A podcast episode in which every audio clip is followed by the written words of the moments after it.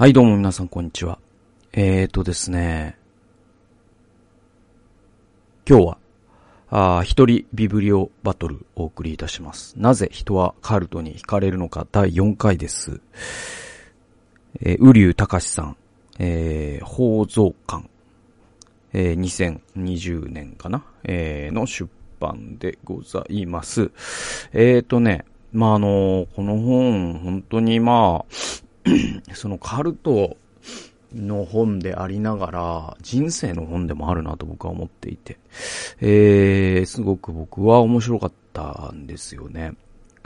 で、まあ、なあの、何度も出してるけど、その村上春樹のアンダーグラウンド、そして、約束された場所でっていう、この2冊を読んだ人はもっと面白いんじゃないかなと思います。で、あのー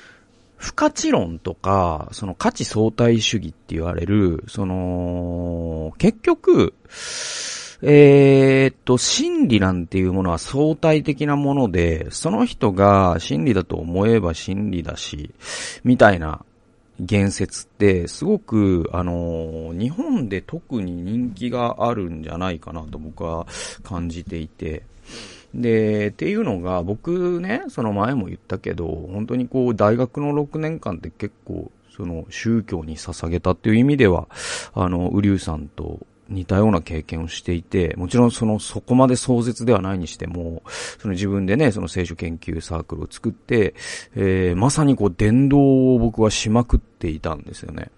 で、その大学の同級生とかにキリスト教の話をするときに、まあ10人に8人ぐらいがやっぱこういう類のことを言うわけです。つまりその、そのお前が信じてるのはそうなんだけど、その、それが本当なんてわからないんで、で、結局だから知りようがないじゃんと。だから、あのーそれぞれがそれぞれに信じているものが真理ってことでいいんじゃないの？みたいな。で、それって価値相対主義って言われるのね。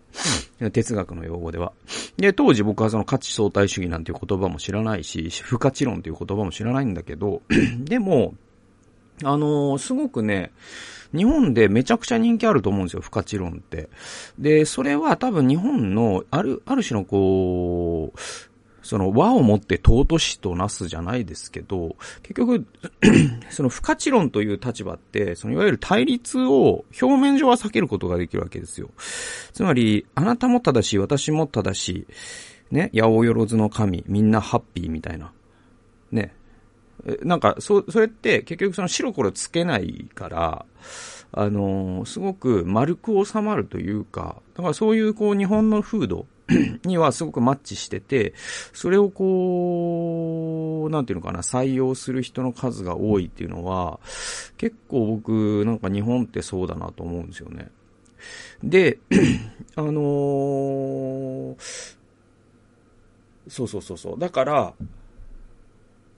まあ、あの、日本人がね、なんかパスポートとかじゃないや、なんだっけ、入国ーカードとかに、その宗教書く欄とかが時々ある時に、あの、無宗教って書く人が多いっていう話があって、エセイスって言うんですけど、英語、英語でエセイスって言うんだけど、あの、エッセイストかな。えっ、と、あの、無神論者っていう。ただ、あの、結構ね、誤解があって、あの、日本人が私無宗教ですよって言ってるのと、英語圏の無宗、無神論者って相当イメージが違って、英語圏の無神論者って相当骨太な信念を持った、どちらかというと、クリスチャンって書く以上に宗教的な人っていうか、なんていうの、共産主義者ですって言ってるのとか、アナーキストですって言ってるのと、あの、無神論者のエッセイストって結構近いニュアンスでエッジ効いてるんだけど、日本人って自分って無神論者ですよっていうのはすごく、私はなんかいろいろこだわらない人間ですよって言ってる、えー感じで書いてると思うんだけど、向こうからしたら、こいつすごい武器を隠し持ってるなっていう感じに思われるんですよ。だから結構、その同じ単語を使ってるんだけど、言葉が掛け違ってて、っていう話ってあんまり日本人の人知らないことが多いんだけど、ちょっと話戻すと、その日本人が私無神論者ですよっていう時の不価値論ね。で、この不価値論すごく日本で人気あります。で、ど、で、なんで僕がそう思うかというと、そのさっき言った和をもって投資投資の話っていうね、ことなんじゃないかと。で、あの、例えばどんなところに現れてるかというと、あの、えっと、その、えっ、とね、ミスター・チルドレンの歌詞とかって基本的には不可知論に立ってるんですよね。えっ、と、なんだろうな、まあ、ちょっとこれってあげれないけど、例えば、あのー、なんだったかな。えっ、と、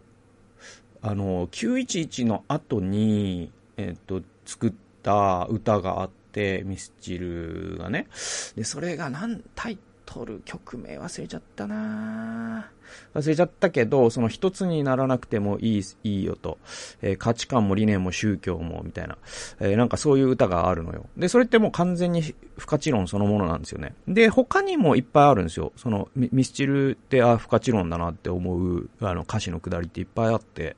で、そういうものを人が聞いて、あ、本当そうだそうだって思うのって、日本で一番人気のある、その哲学って不可知論なんじゃないかと僕は疑ってるんだけど、だけど、実は不可知論って、そのね、あれなんですよ、あの、以前僕紹介した、その、森本杏里さんのね、えっと、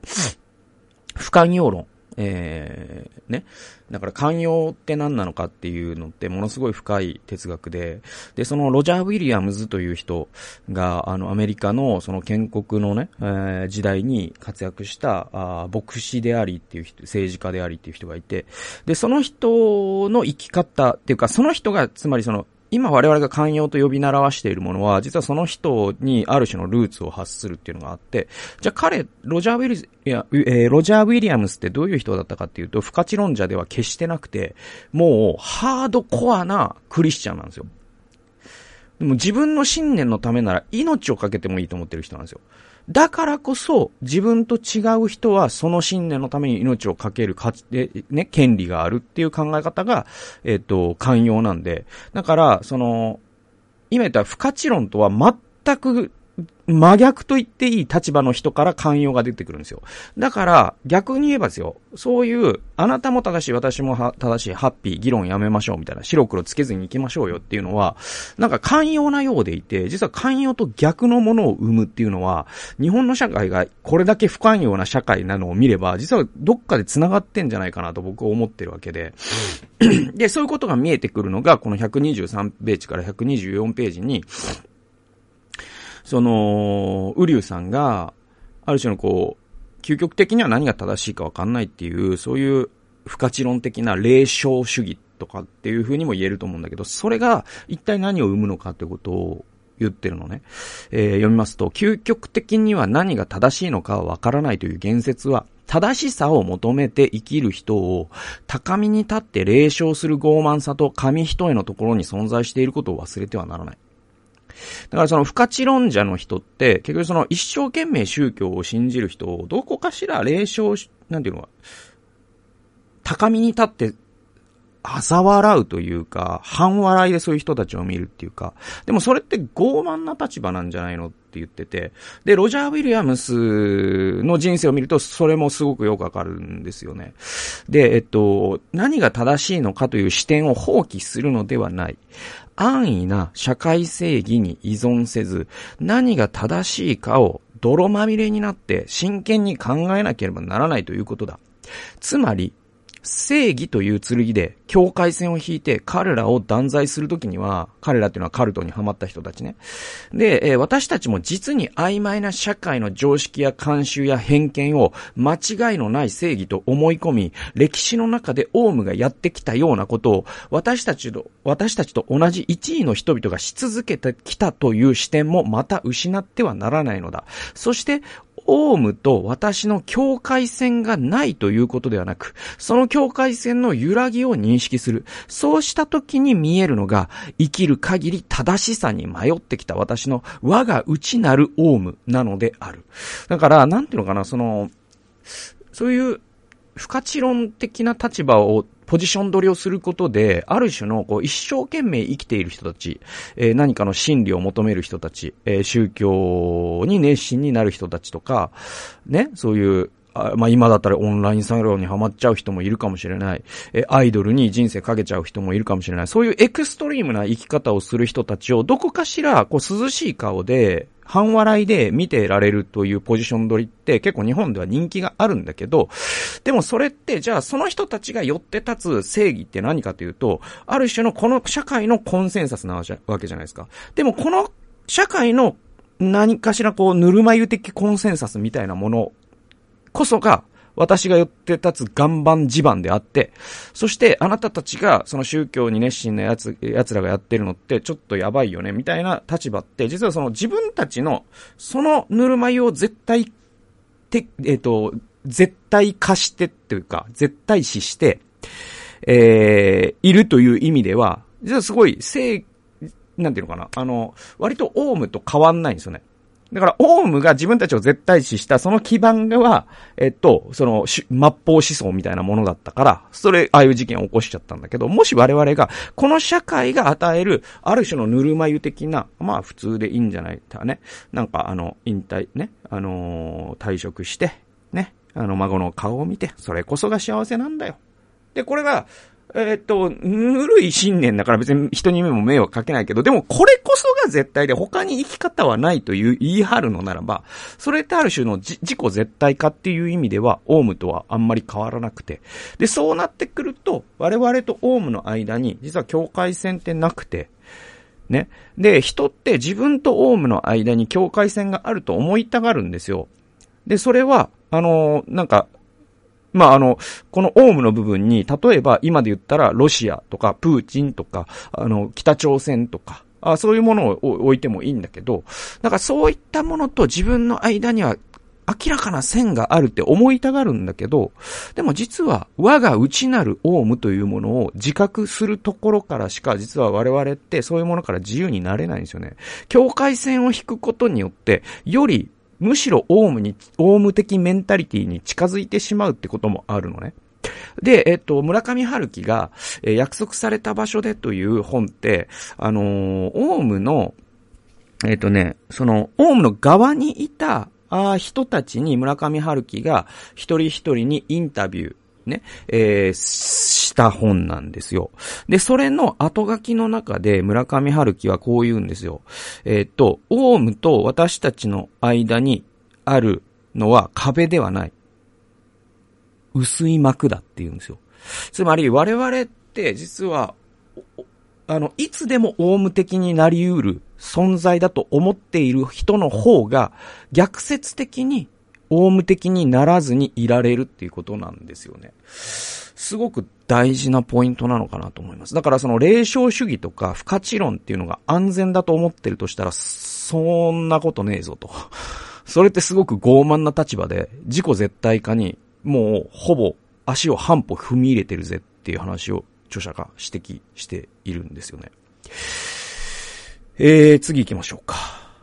はい。えー、っと、次に、あのー、これね。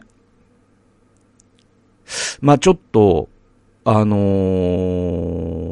ー、そうね、まず、そのね、うんと、新覧会、浄土真宗新覧会という会に、まあ、著者はね、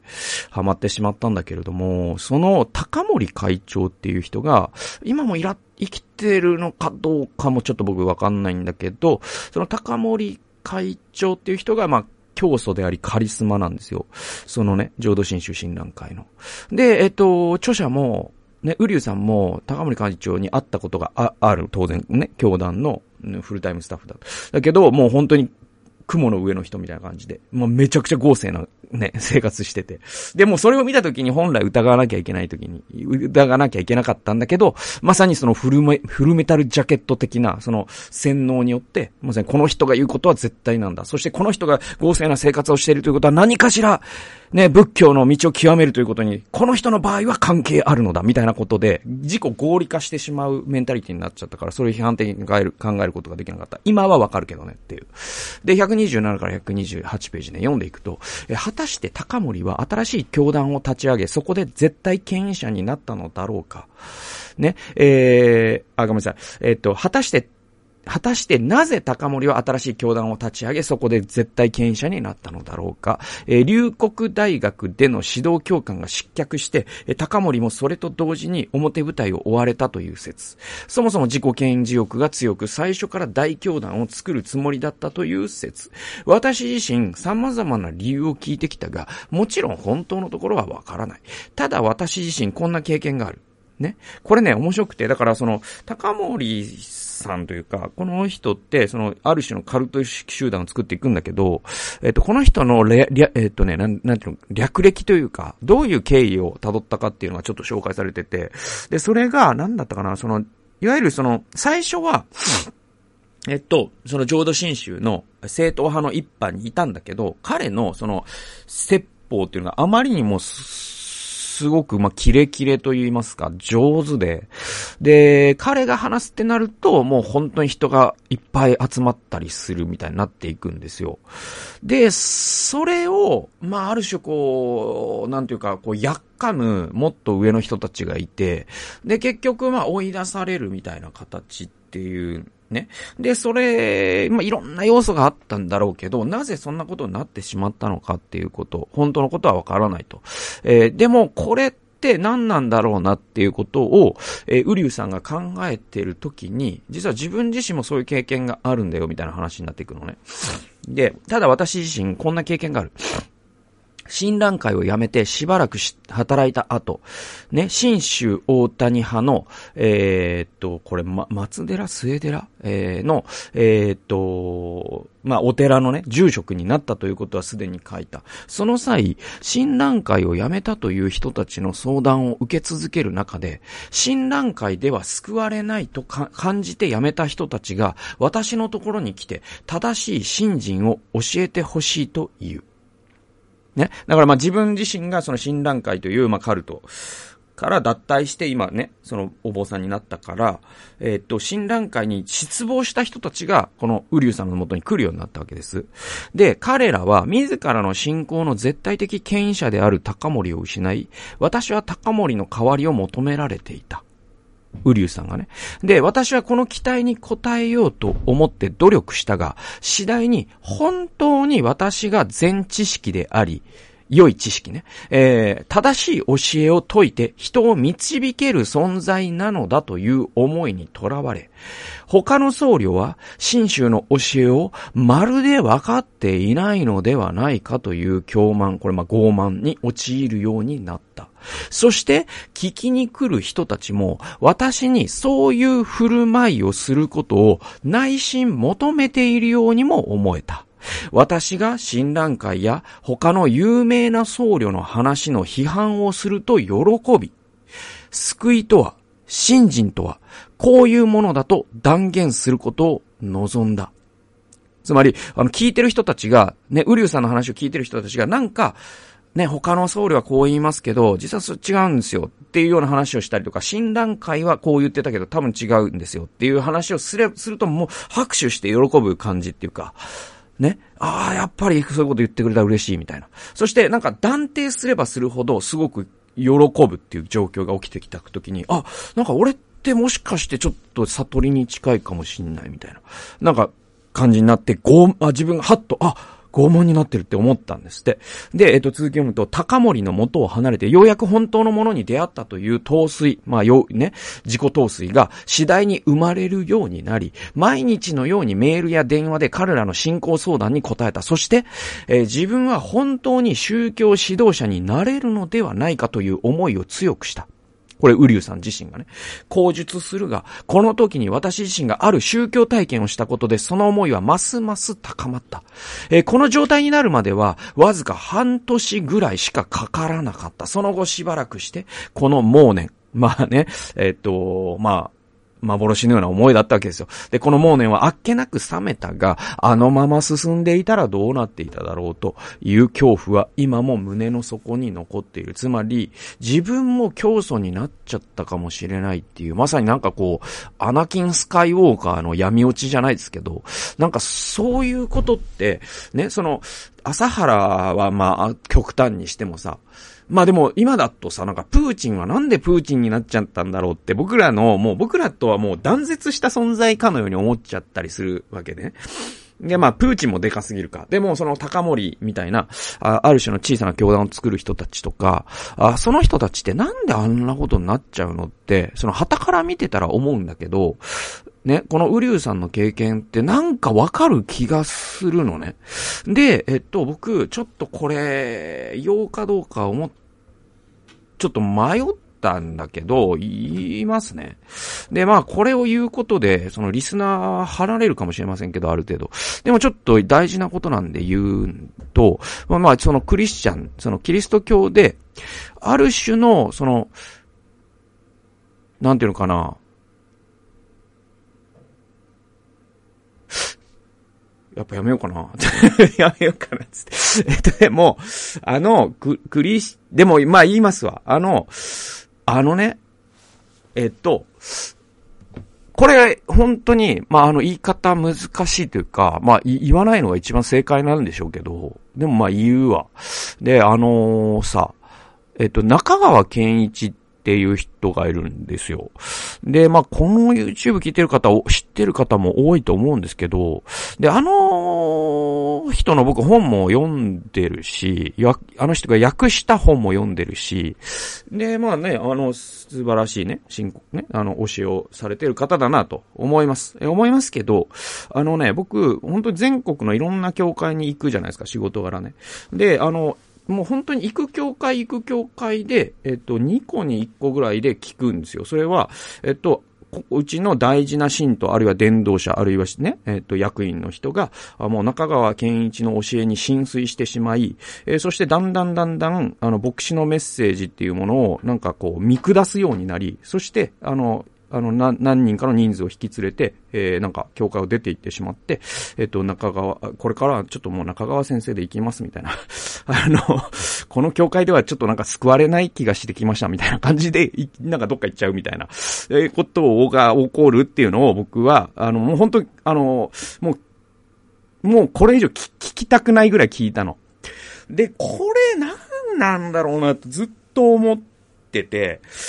で、で、これを聞いてらっしゃる方の中にも、本当に中川先生に、なんというかな、あの、心の救いを求めて、得ていらっしゃる方がいるなら、その人を僕は全く止めませんし、それは素晴らしいことだと思うんだけど、ただ、なんでこういうことが、その、全国で同時多発的に起きてんだろうなっていうのはずっと僕は思ってて。で、これっ、あのね、なんかね、でも話を、よくよくそういう方々の話を聞いてると、やっぱり、その中川健一が教えてる内容については今は全く触れません。全く触れませんが、彼が教えてる、その文法ね、えっと、和法、えー、彼の、その、彼が人々を浸水させる、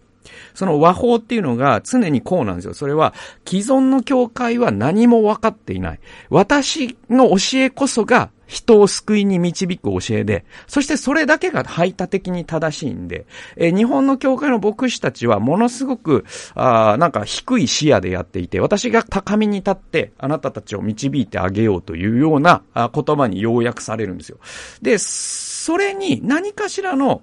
ここでもウリュウさんにね、あのー、の周りにいる人たちが、ね、だから他の教団とか他の教えを批判すればするほど喜んだってあるじゃないですか。で、結局、それって、なんか中川先生が他の教会のことを悪く言えば言うほどは喜ぶ人たちが多分増えてきたんでしょうね。で、それを言え、言うと、ものすごく自分に指示を取り付けれるという、それ自覚的になのか、無意識なのか、本当にそれこそアナキン・スカイウォーカーの闇落ちみたいにそうなっちゃうのか知らんけど、もう知らないです。あの、あの中川先生の、あの動画とかをずっと見てるわけじゃないから、なんか参考までに一本ぐらい見たことはあるけど、えー、だけど、なんか、そういうのって、あの、多分、なんかこう、ある一人の、これだから中川健一の話を今してるけど、あくまで象徴としてのね、記号としてちょっとごめんなさい、利用させてもらっただけで、多分、ある単立の教会の牧師がそういう風になることだってあるでしょうし、あら、そういうことって日本で多分いっぱい起きてるのね。じゃあそれってなんでそういうことが起きるかというと、その人がなんかここにも書いてるように、た、ね、この高森っていう人だったら、なんかね、その、表舞台を追われてしまったのか、あるいは自己嫌悪地獄が強かったのか、いろんな理由があるんでしょう。だけど、これってそんな単純なもんじゃなくて、多分、多分、いわゆるその自由からの闘争みたいなことで言うと、人ってなんかに帰依したいんですよ。なんか父親的な存在を求めるんですよ。これはこうだって言ってくれる人が欲しいんですよ。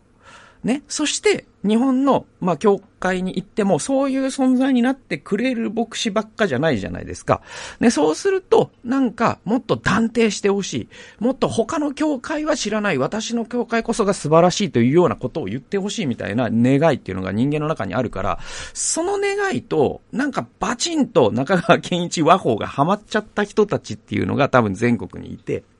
こういう悲劇と僕はあえて言いたいけど、こういうことが起きるんだろうなと、あのー、僕は思ってます。で、まあこういう、ね、あのことを言うというのは、まあリスクを冒して僕は言ってるんだけど、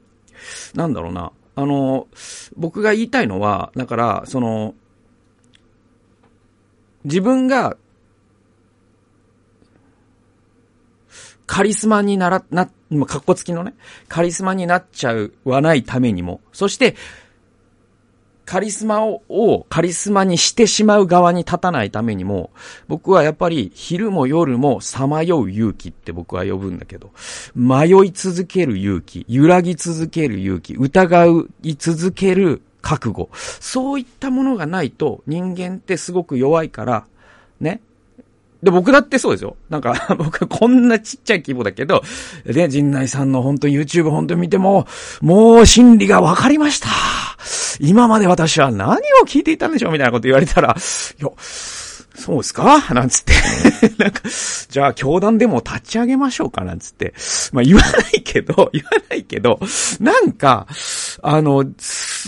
その人間って弱えぞっていうのが、ウリュウさんもはって気づいてよかったけど、僕もだっていつそうなっちゃうかわかんないっていう、あの危機感を、やっぱ持っとかないと、まさにその約束された場所じゃないけど、その幕なんで、その我々と朝原を隔てるものって。だか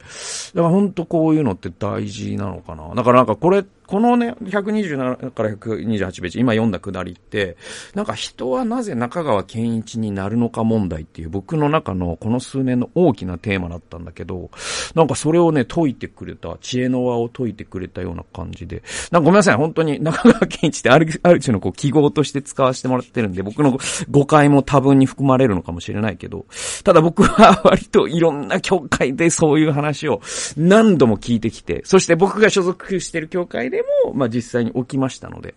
あの、同じことがね、今言った、その中川事件がね。えー、なんで、あの、ちょっと言わせてもらったんですけど、